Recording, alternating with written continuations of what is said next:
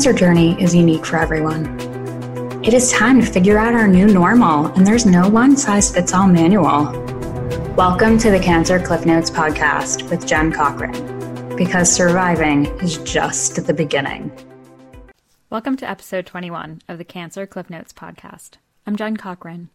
I'm pleased to introduce my guest this week, Maimah Karmo. She's the founder, CEO of the Tiger Lily Foundation, and a 13 year survivor of breast cancer.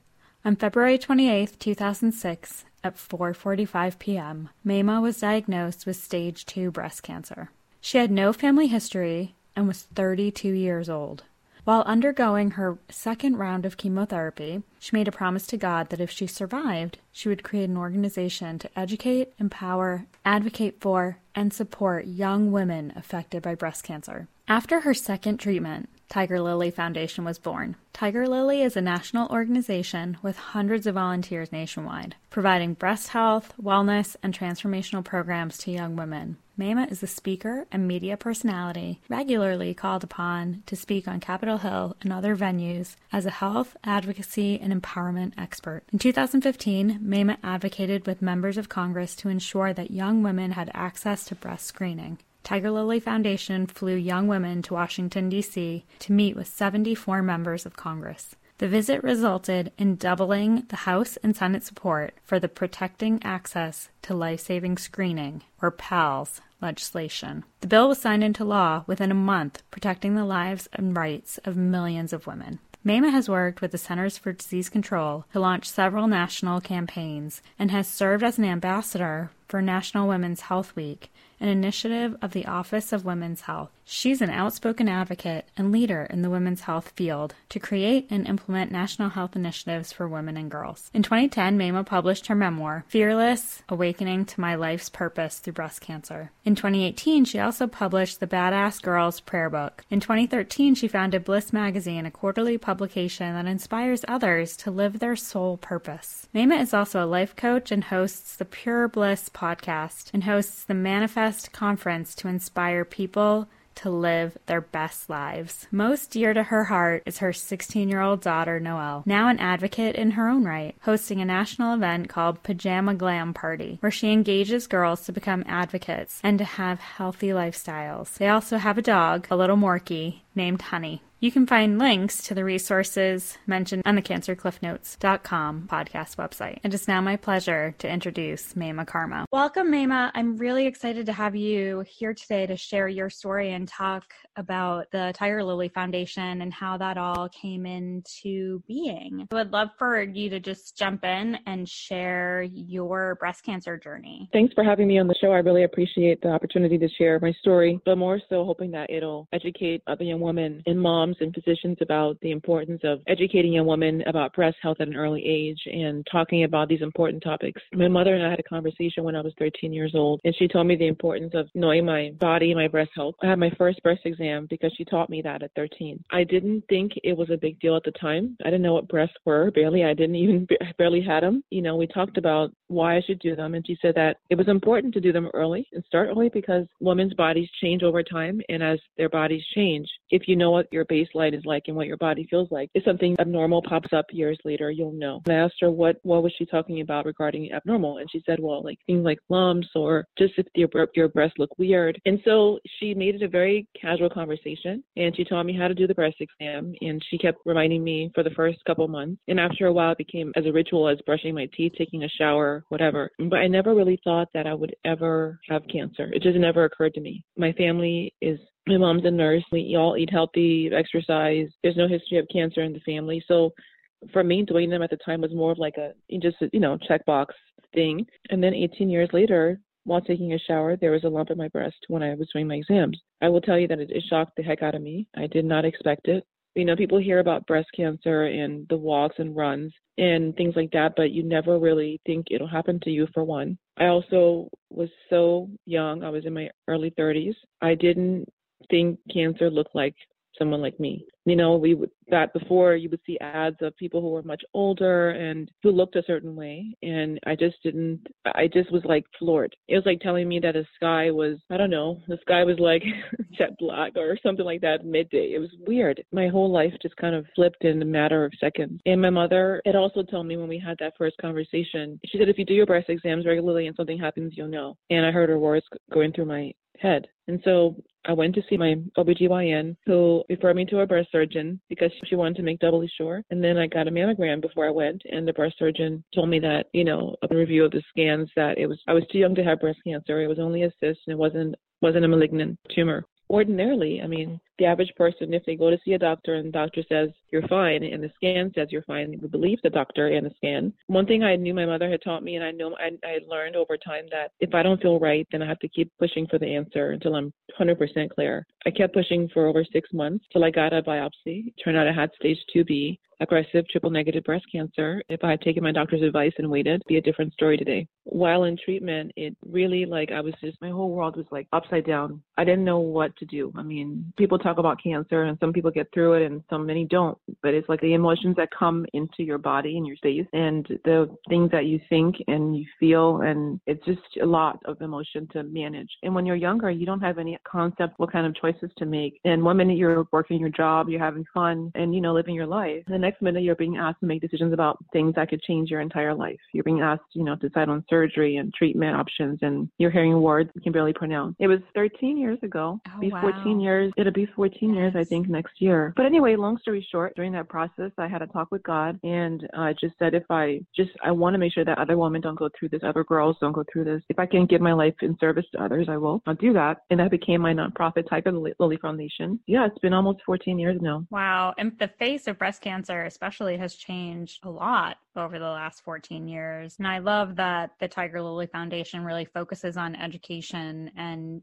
educating young women and encouraging people to do what you were doing with the breast exams and advocating for themselves. I had to do that because no one really talked about that. And my mom taught me my breast exams at a young age, but my doctors never really talked about breast health when I went to get my clinical yearly. And when you look at media and you know advertisements and, and brochures, you see people who are older women. You just never think it'll happen to you. And statistically speaking, women who are younger don't get breast cancer as often as women who are older. So even in terms of you know screening and education and advocacy, there was no conversation about that. My doctors knew how to treat my body, but not how to treat my emotions, my mind, my spirit. I was falling apart with making these choices and just having to navigate. So as I went through my crisis of how will I handle this, it occurred to me to I could do two things. I could sit there and let the cancer define me, or I could define how I would transform the experience for myself and other people and ensure that other women my age didn't have to go through what I went through and or knew about breast health and the importance of getting educated early, knew about the importance of doing their breast exams, knew the importance of talking with their doctors and ensuring they got the right diagnosis and knew to push for for themselves. And so that's kind of where I began. It never really was a thing where I said, I want to make this huge difference. I thought if I could help one young woman,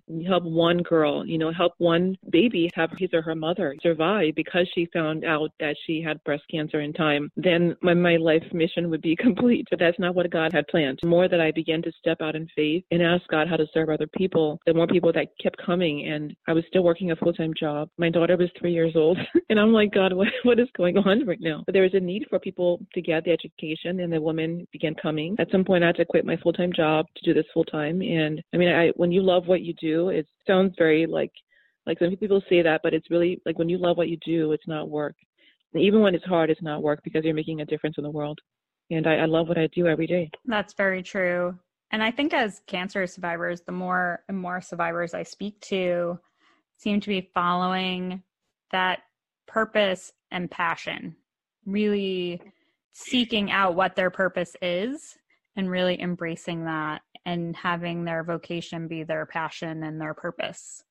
Well, the paradigm shifted because before it was like, you know, when I watched movies as a child, it was like people would be in bed or someone would be like in the house and oh, I have cancer. And the imaging was of, you know, you have cancer and you're even if you live, you're, you know, like my God, like your whole life is like change, and people would look depressed and like they were dying, even if they were not.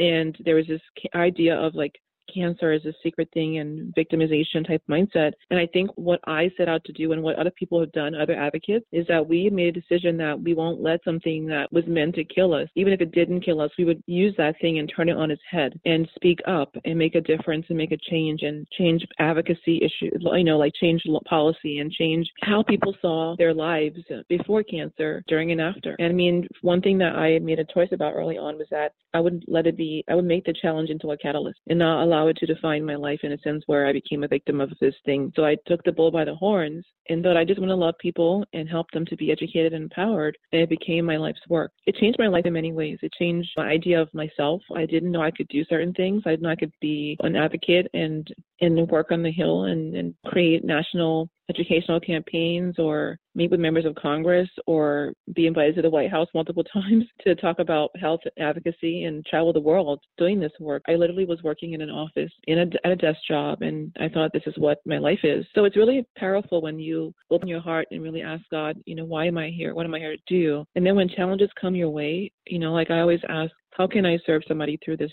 whatever I learn during this journey? It can change people's lives it changed mine. And as a young woman, when you were diagnosed, because that wasn't what was commonly being seen, did you feel a loneliness in that as well? I felt like I was in a black hole. I think one thing I tell people now that I didn't talk about before, because before it was like, you're a survivor, wear pink, and you know, you're going to do this. And people don't talk about that place between getting diagnosed and your identity of yourself shifting, and then the fear, the abject, like utter sheer terror, anxiety, and depression that comes with the fact that you could die of something, right? And so I was extremely depressed. I was sometimes I was wish I'm just I was like I just want to go to bed and not get up. I can't deal with the fact that I could go through this process and just die. Like, I mean, I have a choice in the matter. And so one thing I really like to bring to light now is that it's important to give women who are going through breast cancer, other cancers, other having a parent be ill or a child, whatever. We, we're going to fight and push forward and be empowered, but it's important to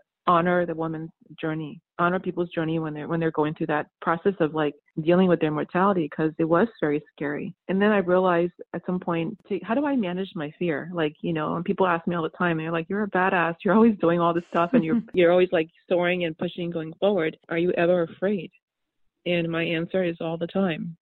But it's what you use the fear for and how you wield it do you take the fear and make it into a love sword and help other people or do you let the fear consume you and you know the fire of the fear. And so i always look at that fear as just you know like a sword. And am i going to use that sword to give hope and life?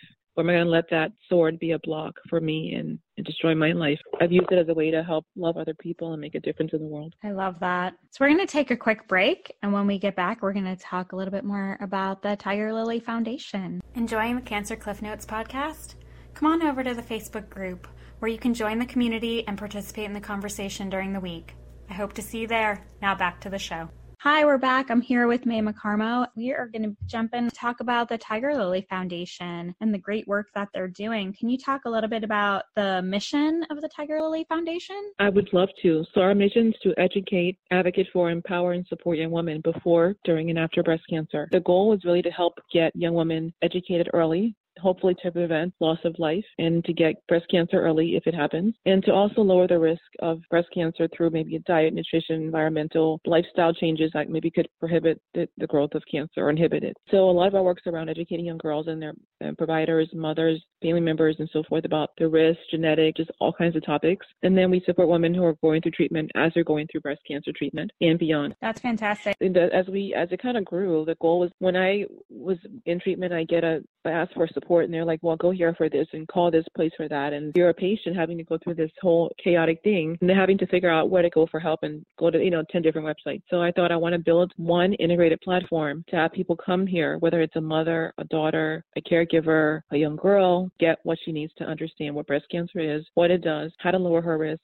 how to be your best advocate, how to speak to her providers, how to ask the right questions, and how to navigate the entire journey. And then when I, again, back 10 years ago or more, there wasn't the idea of survivorship. You were told, you know, you had breast cancer, then you got treated physically. There was no therapy or mental or psychosocial support. And then when you were done, they were told, you were told, you know, congratulations, you know, go live your life. And you're happy to be alive, but it's like, what is my life? You know, we have programs for women who are surviving and thriving to help them to navigate the mind, body, spirit, the anxiety that still is there and the fear of recurrence. And you know, and also we really love the caregivers. I think people forget that when somebody has cancer, even if the person, when they get better, the person is taking care of them, they're traumatized. One of my friends I just came from seeing this morning, my friend Beth had breast cancer and she passed away. And, you know, her husband is, he's still here with the two kids. People forget that the caregiver has real needs if you love somebody and that's your soulmate and your partner or your daughter or whatever or your sister and they pass away of breast cancer, there's that time of not just them being treated, then there's a you knowing that like the exhaustion of all the treatments and their body's declining when they're stage four and the anxiety the caregiver experiences and the fear and the exhaustion of being of caring for that person and loving them and knowing that the end's gonna be an end that they don't want. And when that person's gone, there's the grief of, you know, losing that person. There's the kids need support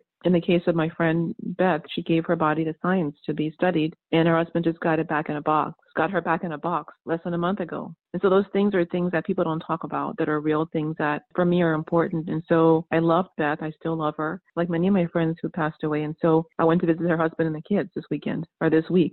I spend two days with them just to be with them and spend time with them because, you know, it may have been two years almost, but they're still grieving the loss of their mother and wife. And so that I'm saying that to say that our work is not just go to our website learn something or, you know, here's an email that's empowering people. We really want to be, love people through what they're going through and we really care for our patients and we really give a lot of thought to how they're living and how people that they love are living during and after that person's journey, whether they survive breast cancer or not. I think that's such a great point as well because caregivers you know, as patients, we have the outward signs. You know, we're going through chemo, we lose our hair, we're wearing wigs or hats or whatever the case may be there's some like outward sign and or we're not feeling well or whatever the case may be but the caregivers are taking on all the things and they're still showing up and doing the things that they need to do and then they're coming home and they're taking care of kids and they're maybe fixing dinner where they didn't have to do that before or there's so many things yet we forget that because they're healthy they still need extra support. So i think that's such a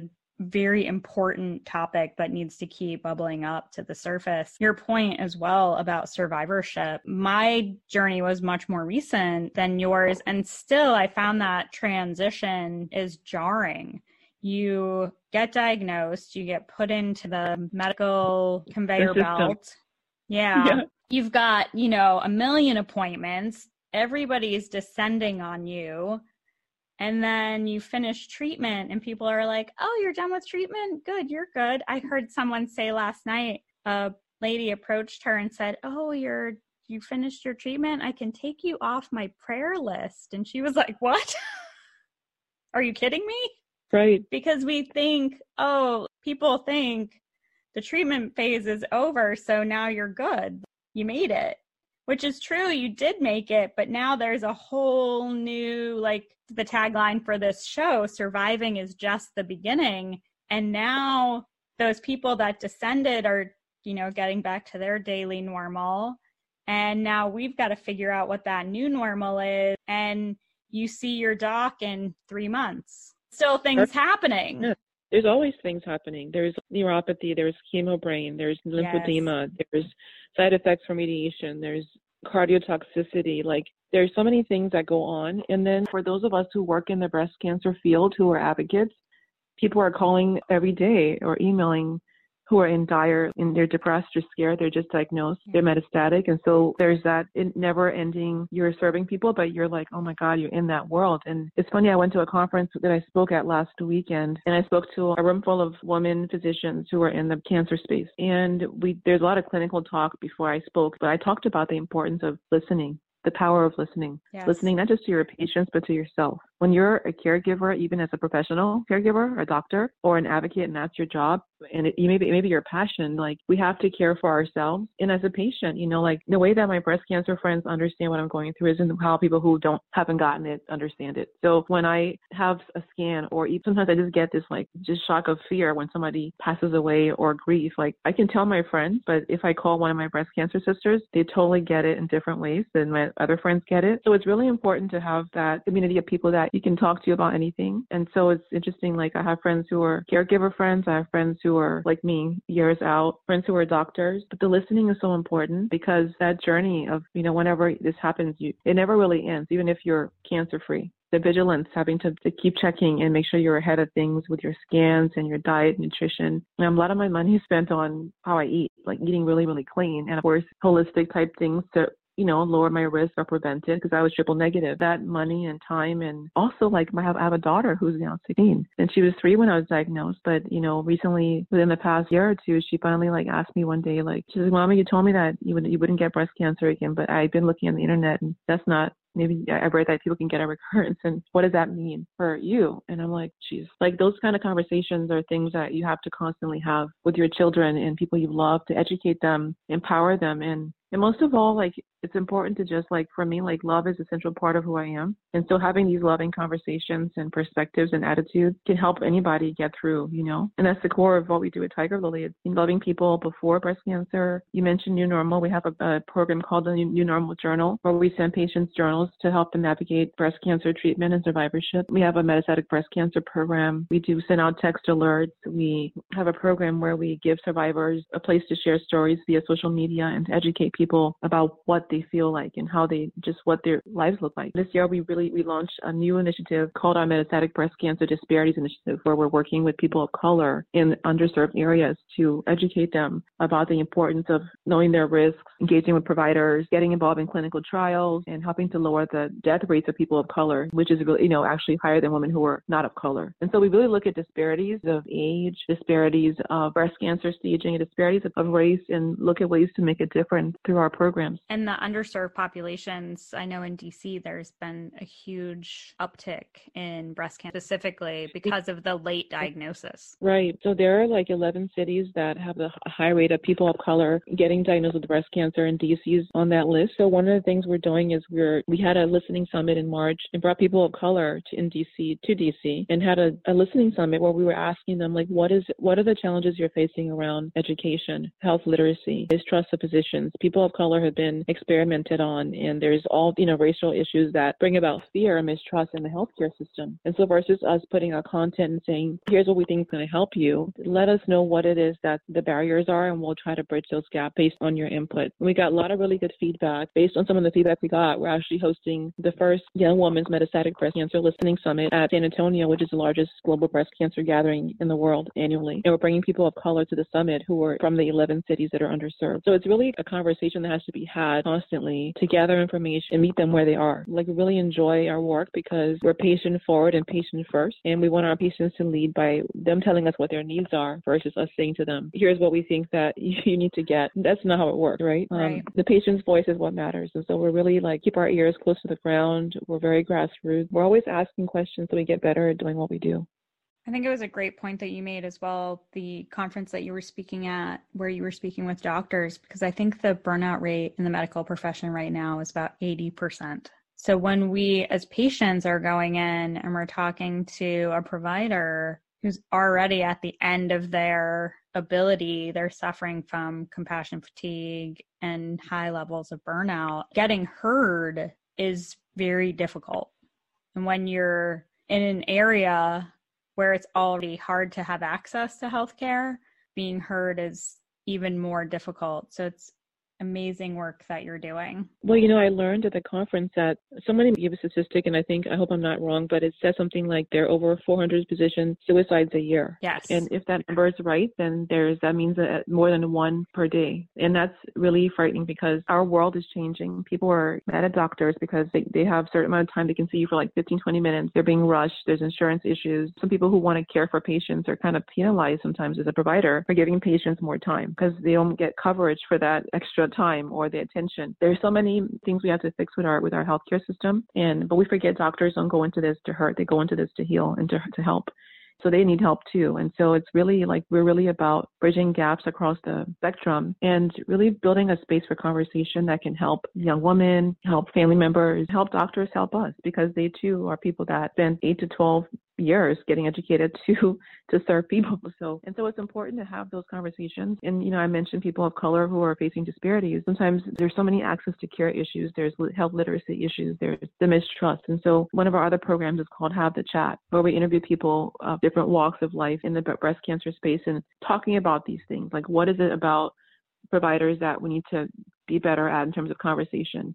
And if and if you're a woman going through stage four breast cancer, what do you want people to know about how you feel? Another woman had breast cancer three times, and she was a single mom, and her daughter had been her caretaker, her caregiver, I think from the ages of like 12 until 18. Those are things that I want to bring to light because those people all have a voice, and so again, it's really about listening, learning, loving, and serving people and it has to be a continuous and you know conversation. And then we improve upon our work and then make a difference in the world and and, and hopefully save lives. And i think it's so important there's more and more research happening around trauma and unidentified trauma that's happening in the cancer space whether it's caregivers and you touched on it when we have friends or people in our communities who pass away and caregivers have responses to that and patients have responses to that and people that have been cancer you know quote unquote cancer free we react to that and that's challenging. And i've met a number of people who have had trauma diagnoses coming out of the other side whether they were a caregiver that was way overtaxed because they couldn't get access to the support services that they needed or a patient who now has the delayed trauma, the fear of recurrence is actually being studied in the context of delayed trauma and the effects that that has on us physically, emotionally. So, all of the work that you're doing is just so important and really starting to bubble up and become more understood. The more we can talk and shed light and bring the awareness and the advocacy. And I think teaching people how to advocate for themselves is so huge because doctors have that 15 minutes. They have a lot on their plates. You know, they do. And I'm I'm glad you mentioned trauma because that's something that I, you know, there's a trauma that we don't talk about. Multiple traumas, right? The trauma of facing your mortality, your body, trauma of the emotions that are buried in your body that you don't even know are there, trauma of your friends maybe dying, the trauma of the providers losing patients constantly. So there's multiple, and the trauma of with the caregiver watching somebody they love die. And so, and the children. So one of the things in you know even for me being in this field i'm so passionate like it's not even normal i just i feel like this is what i was born to do and but there's that grief you don't know it's there and the trauma of like trying to race towards finding this, you know, solution to save more lives and reaching people sooner and earlier and faster. And, you know, sometimes you get to a point where you're even, you get burned out, you get, your body just says, okay, you need to pause and take care of yourself too. And so if I tell many advocates that it's really important and everybody I can, I can touch that it's important to hear yourself as well, to hear, listen to your emotions, to ask yourself the questions that you may not want to ask. Like we all have trauma. We all have things that we're afraid of. We all have desire to push through life, but then there's things that we think we don't have time for to just stop and say, what is my body saying to me? What are my emotions saying to me? I've learned like this past year, I just hit a wall from caregiving for people for so long. And my body was like, okay, you know, all this grief that I didn't know was there came out and all this fear came out and all this stuff that I didn't know was there. It overwhelmed me because it had been coming for a long time, but we're trained to be like in our world right now. Everybody's hustling. Everybody's a badass. Everybody's this hardcore, like whatever, over positivity, but that can lead to people not not really thinking to even look at their feelings. And I think it's really important because the word disease isn't just a thing that is like gonna like a tumor or you know a cell that goes wrong disease is like even when you don't give yourself the time to feel your emotions and your body's in a state of disease that is also a disease right and yes. so the, the, the emotional trauma that we're going we go through uh, is important to hear that to feel it to talk about it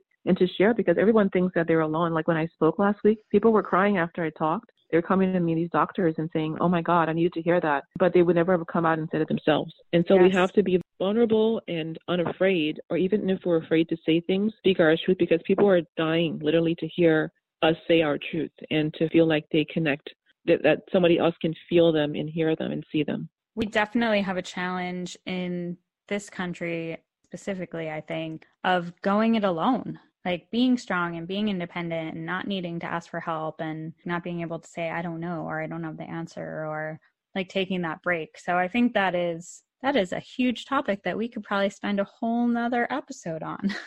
We could. I know we could. Thanks for your conversation. I want to thank you for being here today and for sharing all the amazing work that you're doing. It's so important. I honor you for the work you're doing. Thanks for having me and thanks for what you're doing. And I think that your platform of, you know, these conversations are so important. So I applaud you for having them. Thank you so much for having me on the show. Thank you, Maimah. We talked about so many great topics today. The great work the Tiger Lily Foundation is doing, survivorship, the importance of caring for our caregivers. If you're listening to this live, it's October, the first week of Breast Cancer Awareness Month. I think Maimah and I agree. We want every month to be Health Awareness Month, where all those health screenings and annual checkups are all getting prioritized and checked off the to do list as priority items and not as someday I'll get around to those types of items. Early on in our chat, Maimah brought up the idea of what is my life? And that is what I would like to leave you with for today's Personal Consciousness Minute. If you're faced with a health crisis or watching a close friend or family member dealing with something that puts the length of their life in question, you too may find yourself asking, What is my life? For many people I've met on this journey, that may look like I'm more important now. It may mean deeper personal relationships, or the ending of some relationships. Just as we're all unique humans, the areas that come up for you today may be completely different from anyone you know, and they may change over time. Our priorities are always a moving target. My challenge for you today is to sit with this question What is my life? Set a timer for 10 minutes and see what comes up. How do you feel about it?